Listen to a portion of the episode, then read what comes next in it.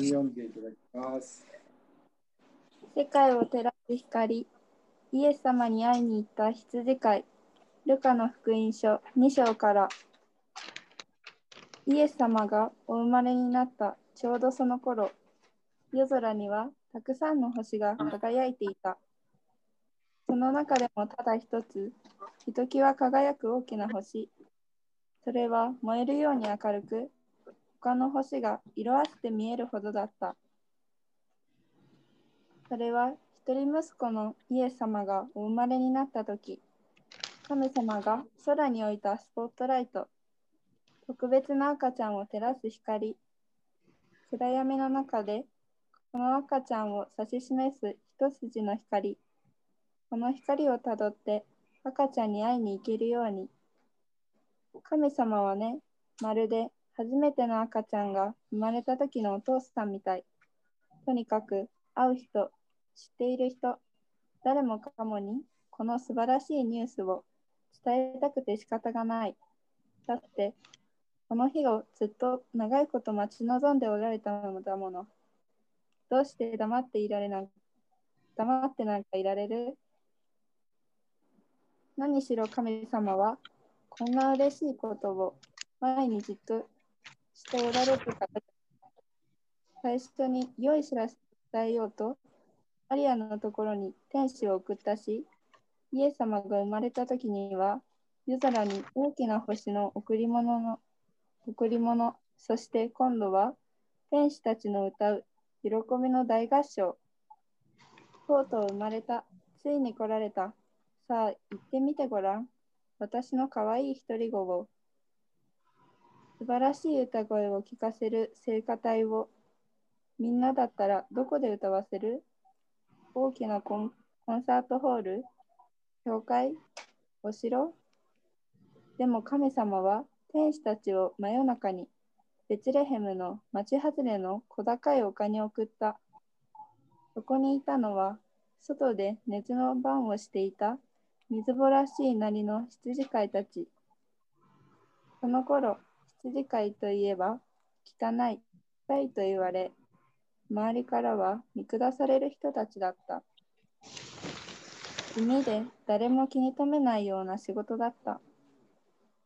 でも、神様から見たら、羊飼いたちはこの上もなく大切な人たちだった。なぜなら、この特別な良いお知らせを一番初めに伝える人たちとして、神様ご自身から選んだ人たちだったから。その夜、羊飼いたちが焚き火の周りでくつろいでいると、突然、羊たちが逃げま、惑い始めた。何かに怖がっているみたいに。オリーブの木の葉がカサカサと揺れた。なんだあれは風かな？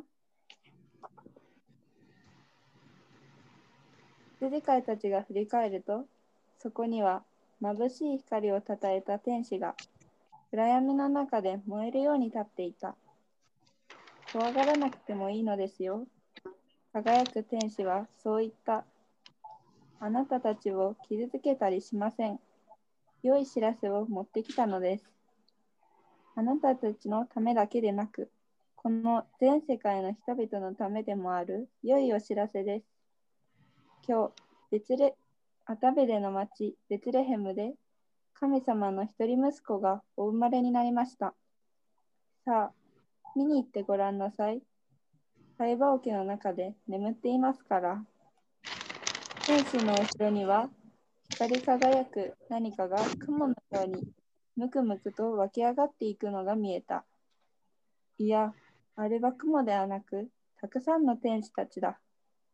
おびただしい数の天使たちが、それぞれ明るい光をたたえて、美しい声で歌っていた。すべての栄光、すべての誉れが神様にありますように。私たちの神様は素晴らしい。すると、みんながその素晴らしい光景にうっとりする間もなく、天使たちは突然いなくなった。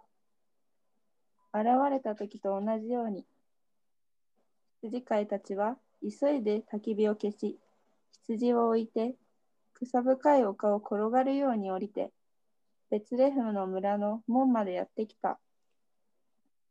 狭い石畳の路地を抜けて広場に、あ狭い石畳の路地を抜けて広場に、そこから宿屋という宿屋を素通りして、とうとうたどり着いた。荒れ果てた家畜小屋にね、みんなは息を整え、それから静かにそっと中に入った。汚れた地面にひざまずいた。この約束された特別赤特別な赤ちゃんのことを誰もがずっと前から聞いていた。そして今、まさに目の前にその子がいる。神様の子供、この子が生まれたから、あの大きな明るい星が夜空にくっきりと現れて、みんなをここまで導いた。この赤ちゃんはいつかこの星のようになるんだ。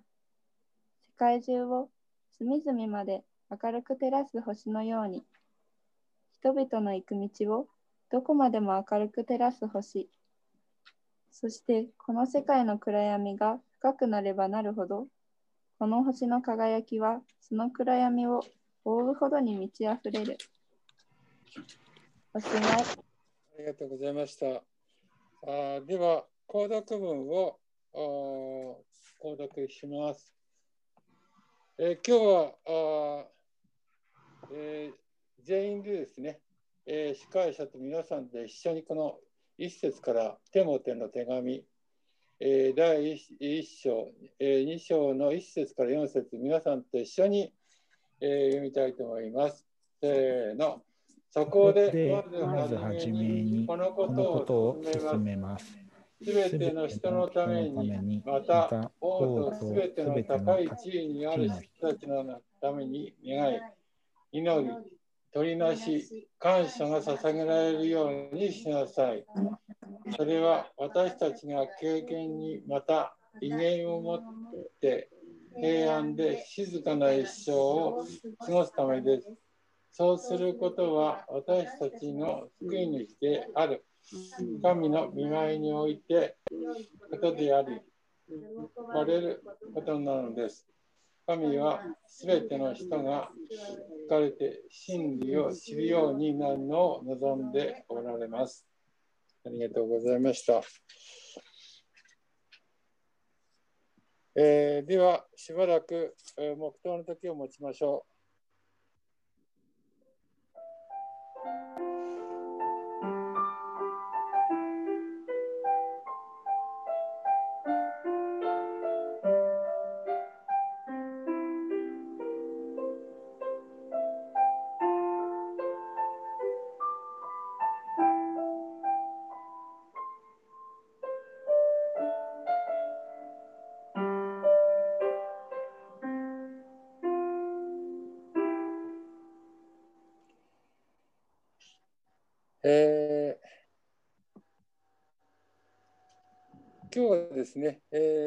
ッセージ、のタイトルが、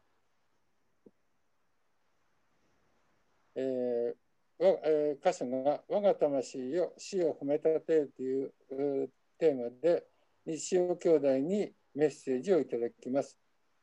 よろしくお願いします。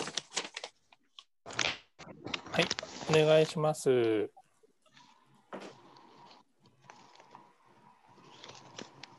えっと、画面ちょっと途中前、あの始まる前に、録画もあのできれば入れてください。録画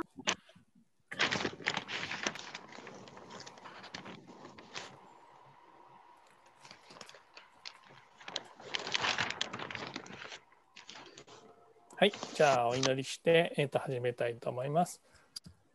えー、愛する天の父様、今日こうして、えー、オンライン、えー、で共にあなたを礼拝できることを感謝いたします。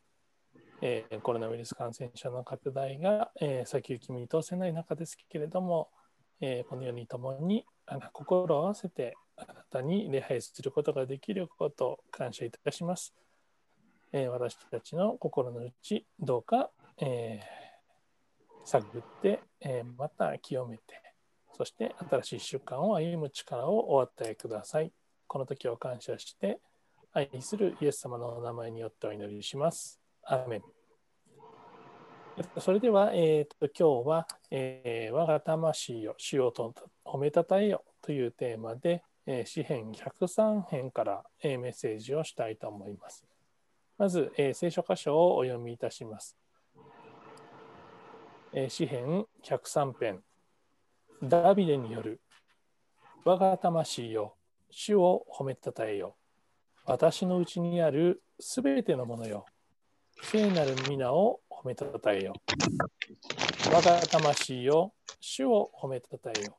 主のよくしてくださったことを何一つ忘れるな。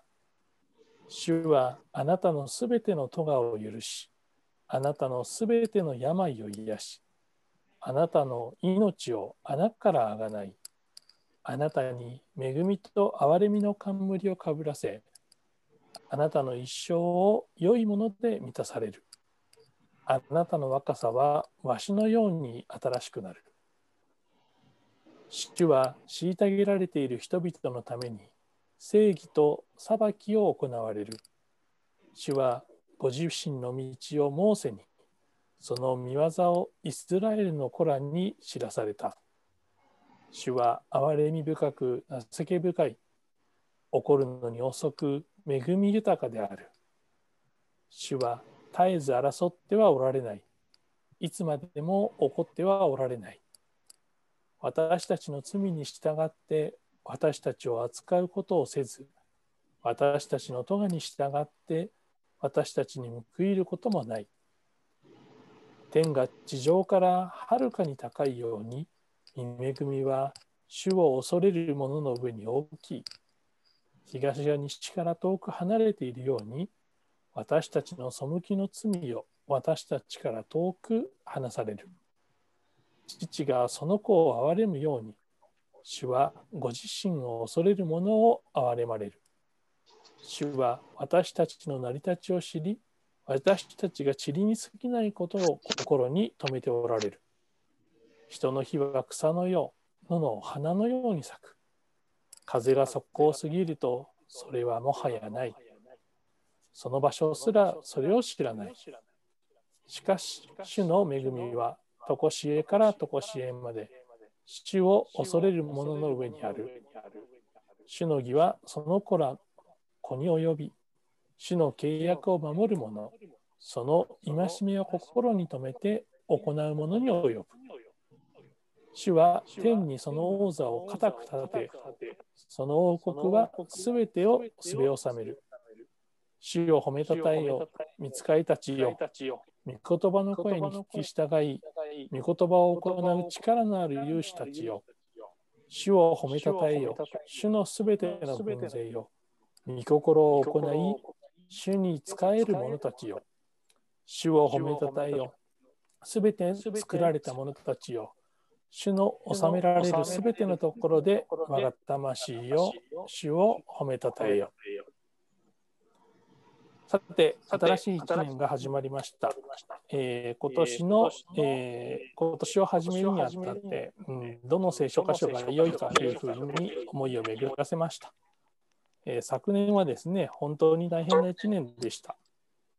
コロナウイルス感染症の拡大により、世界中が今まで経験のしたことのないような。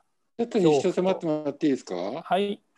あの、あの、はうってるんで、あの、他にマイクで入ってる人、ミュートにしてください。西尾さんだけのマイクにしてください。よろしくお願いします。以上です。すみません、どうぞ。はい。あと、あの、豊か命協会の iPad もあの使ってないとマイクミュートしてください。はい、えー。昨年1年はですね、本当に大変な1年でした。えー、コロナウイルス感染症の拡大により、えー、世界中が今まで経験したことないような恐怖と先行きの見通せない不安に包まれた、そんな1年でもありました。そのような中でですね、ぜひとも思い出したい箇所として、えー、詩篇の103編を選びました。さて、今日の聖書箇所ですけれども、最初にダビデによるというふうにあります。この詩篇の作者はダビデです。ダビデといえばですね、聖書の中に出てくる王様ですけれども、ダビデの身にですね、良いことばかりが起きたわけではありませんでした。若い日にはですね、主君であり、義理の父であるサウルに追われていました。またですね、王になった後も自分自身の息子に王位を奪われてしまいました。このようにですね、すべてがうまくいった、そういうわけではありませんでした。そのようなダビデが作った詩篇103編はですね、今の私たちの心にも生き生きと語りかけてくる箇所だと思います。一節二節を見ますと、我が魂よ、主を褒めたたえよ。私のうちにあるすべてのものよ、聖なる皆を褒めたたえよ。我がただ、ま、我が魂よ、主を褒めたたえよ。主のよくしてくださったことを何一つ忘れるな。このように書かれています。私たちのですね、信仰生活において一番大事なこと、それはこの主を褒めたたえるということです。自分のうちにあるすべてのものをもって主を褒めたたえること、感謝をすること、それが大切だということを力強く表現しています。私たちはですね、いつも主に対して感謝し、賛美をしているか、そのように問われるとですね、そんなことはない、そういう方が多いのではないかというふうに思います。ダビデもですね、自分に言い聞かせるように、この詩篇を書いたように、書いたような気がします。私たちはですね、忘れやすく、なかなか感謝をすることができないような心の鈍さがあります。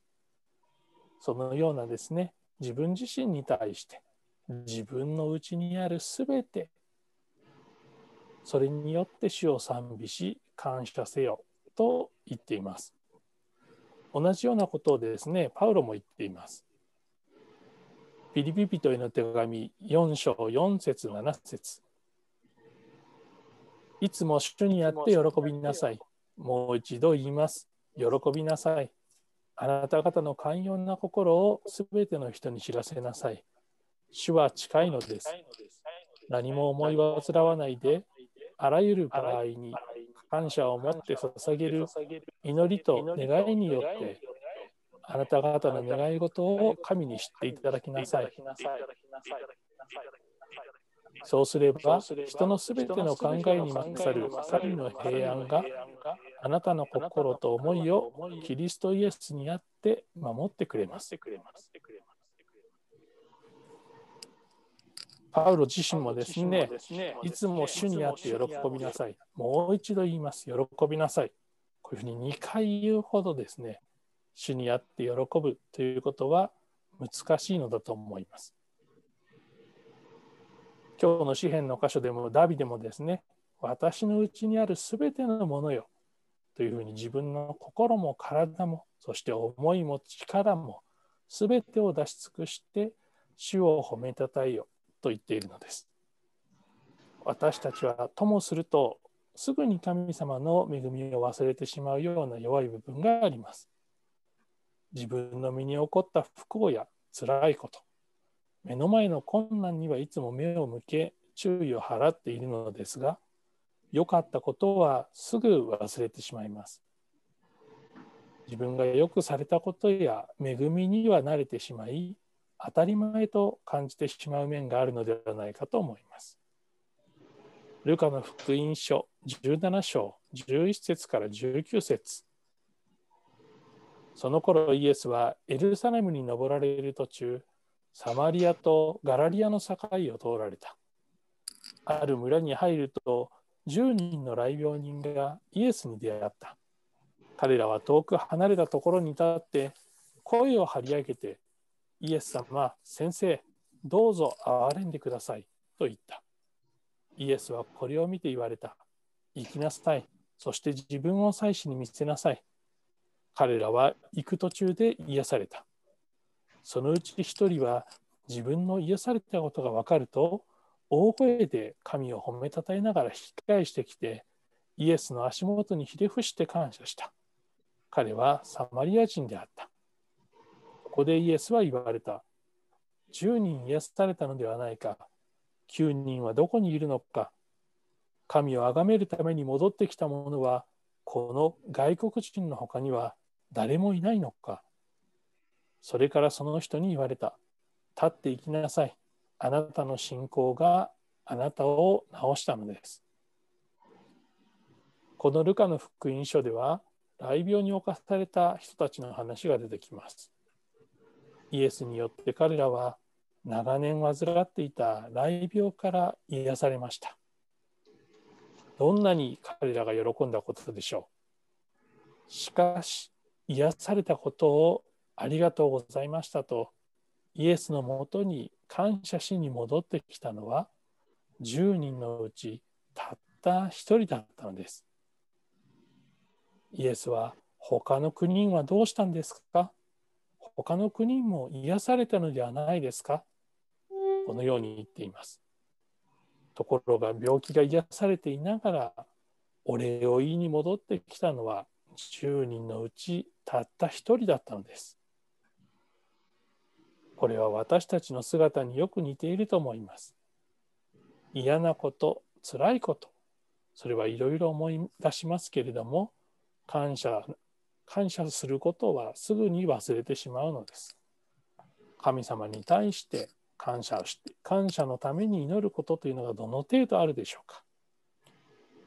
私たちは一つ忘れるどころか、何一つ覚えていない、そのようなものです。我が魂よ、主を褒めたたえよ。主のよくしてくださったことを何一つ忘れるな。ダビデがこのように賛美したのも、自分自身の心の内を知り、自分がそのような弱いものであることを気づき、自分に言い聞かせるように賛美したと思えてなりません。主はあなたのすべての咎を許し、あなたのすべての病を癒し、あなたの命を穴からあがない、あなたに恵みと憐れみの冠をかぶらせ、あなたの一生を良いもので満たされる。あなたの若さはわしのように新しくなる。私たち毎日の生活の中でですね、自分が罪人だなと感じることがあるでしょうか。私たちは自分勝手に物事を理解し解釈するような自分勝手な部分があります。物事がうまくいっている時には神様から祝福されているように感じて感じますがひとたび何か悪いことが起こると神様が私から顔を背けてしまったそのように感じることはないでしょうか私たちはですね何か自分に不都合なことが起こるとそれは自分の責任ではない。そのように考えてしまう弱い存在です。アダムがですね、あなたの作られたあの女が私に身を渡した。だから食べたんだ。このように責任転嫁したように、私たちはですね、いつも他の人の責任だ。そのように考え込む弱い部分があります。また私たちは常に他の人と比べて自分の正しさ、力を推し量っています。しかし、私たちが本来しなければいけないのは、自分を作られた方、すなわち神様が願っておられることを知ることです。私たちはどんなに正しくあろうとしても、神様の目から見たら、賭けだらけ、ひびだらけの器であることを悟ることが大切です。義人はいない、一人もいない、このように聖書に書かれている通りです。しかし、たとえどんなに私たちが神様から背を背けていたとしても、あなたのために十字架でイエス様があなたの罪の身代わりとして死んでくださった。この事実は変わることがありません。そしてあなたの罪はその十字架によって許されたのです。罪の一部が許されたのではありません。すべて許されたのです。ですから私たちはどんな状況にあったとしても主よ感謝しますと祈ることができるのではないでしょうか。私たちのためにイエス様が十字架にかかってくださったという事実は周りの状況が変わろうとも決して変わることがありません。私たちがどのような状態にあろうともあなたの罪はすべて許されているのです。私たちを愛する神様の愛も決して変わることがありません。まだだよ。45分どんな時でも神様を褒めたたえることができるのではないでしょうか。自分の心が元気がない時でも、主よ、あなたを褒めたたえます。あなたは私の罪をすべて許してくださいましたから、私を愛してくださいますから、心から感謝します。このように祈ることができると思います。それだけではありません。あなたのすべての病を癒し、あなたの命を穴からあがない、あなたに恵みと憐れみの冠をかぶらせ、あなたの一生を良いもので満たされる。このように書かれています。命をあがなうだけではなく、恵みと憐れみの冠をかぶらせ、一生を良いもので満たされる。このように書かれています。私たちは自分の力だけでは罪の生活から逃れることはできません。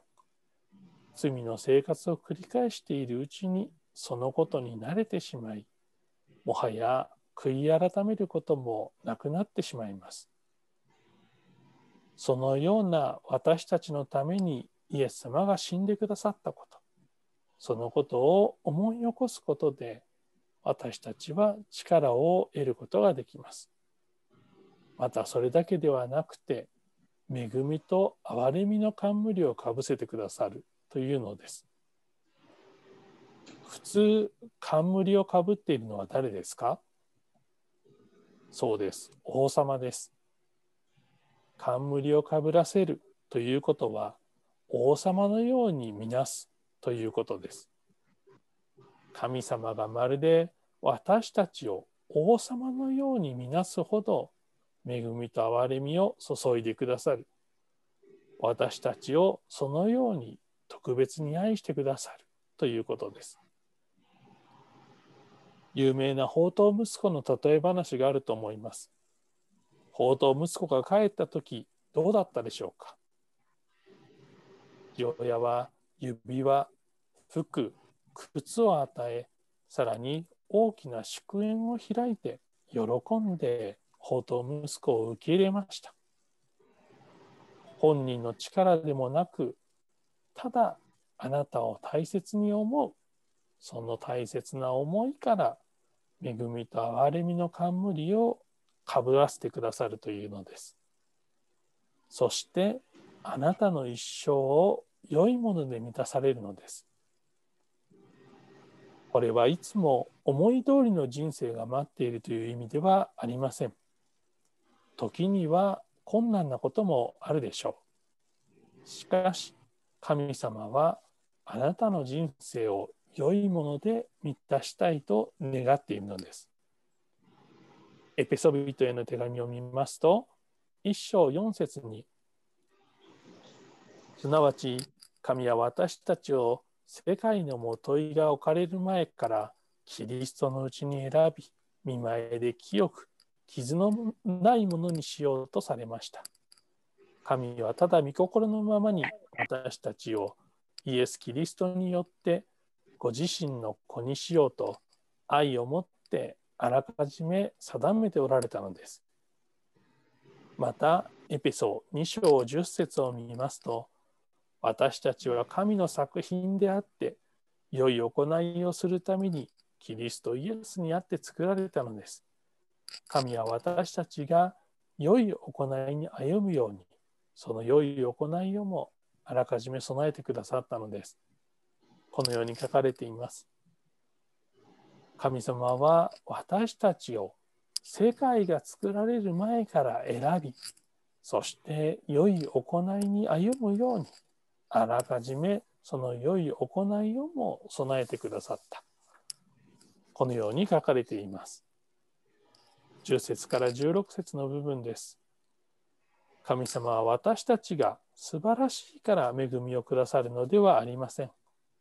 私たちが塵に過ぎないことを知っておられます。私たちの一生は神様の目から見たらほんのわずかであり、まるで夏に草の花が咲いているようなものです。私たちは神の前に多くの罪を犯すものであり、神様に背いて生きているような、そのような私たちであるにもかかわらず、神様は憐れみを注いでくださいます。私たちの罪を責め立てることもしません。